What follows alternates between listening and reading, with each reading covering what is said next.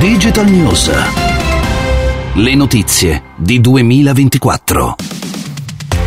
Bentornati ecco una nuova puntata di Digital News favorita dalle comunicazioni relative al conflitto fra Russia e Ucraina. Telegram la nota piattaforma di instant messaging e anche di canali di comunicazione più in generale ha annunciato di aver toccato quota 700 milioni di utenti mensili dai 500 milioni di inizio 2021.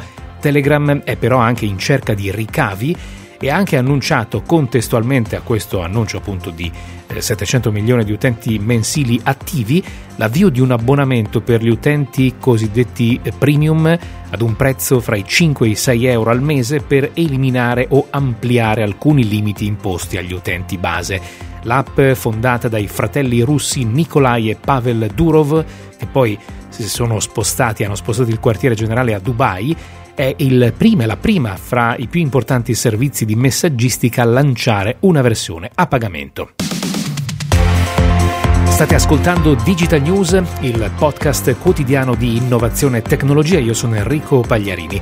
Secondo indiscrezioni, la cinese Tencent, uno dei grandi colossi della rete cinesi, ha deciso di aprire e anzi avrebbe già aperto, secondo alcune informazioni, una divisione denominata Extended Reality per indagare e sviluppare tecnologie basate o legate al metaverso e alla realtà virtuale con l'obiettivo di realizzare software e fin qui nulla di strano, ma anche hardware che è un terreno poco frequentato da Tencent. A guidare la divisione è il capo del business del videogioco Li Shen e questa divisione farà parte di tutto il business entertainment, quindi dell'intrattenimento per Tencent.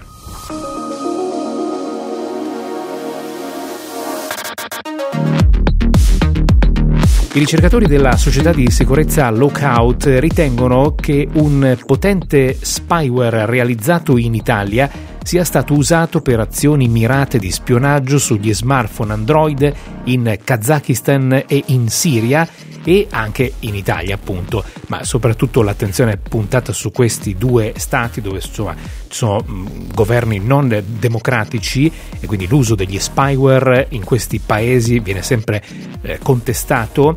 Allora lo spyware secondo eh, i ricercatori che lo hanno eh, individuato è stato denominato Hermit e sarebbe stato sviluppato da eh, società italiane RCS Lab che effettivamente si occupa di intercettazioni e tecnologie per le intercettazioni e anche Ticket Lab, che è una società che si occupa di, del mercato delle telecomunicazioni. Secondo i ricercatori, tra l'altro, di Lookout, Ticket Lab sarebbe una mera società di facciata.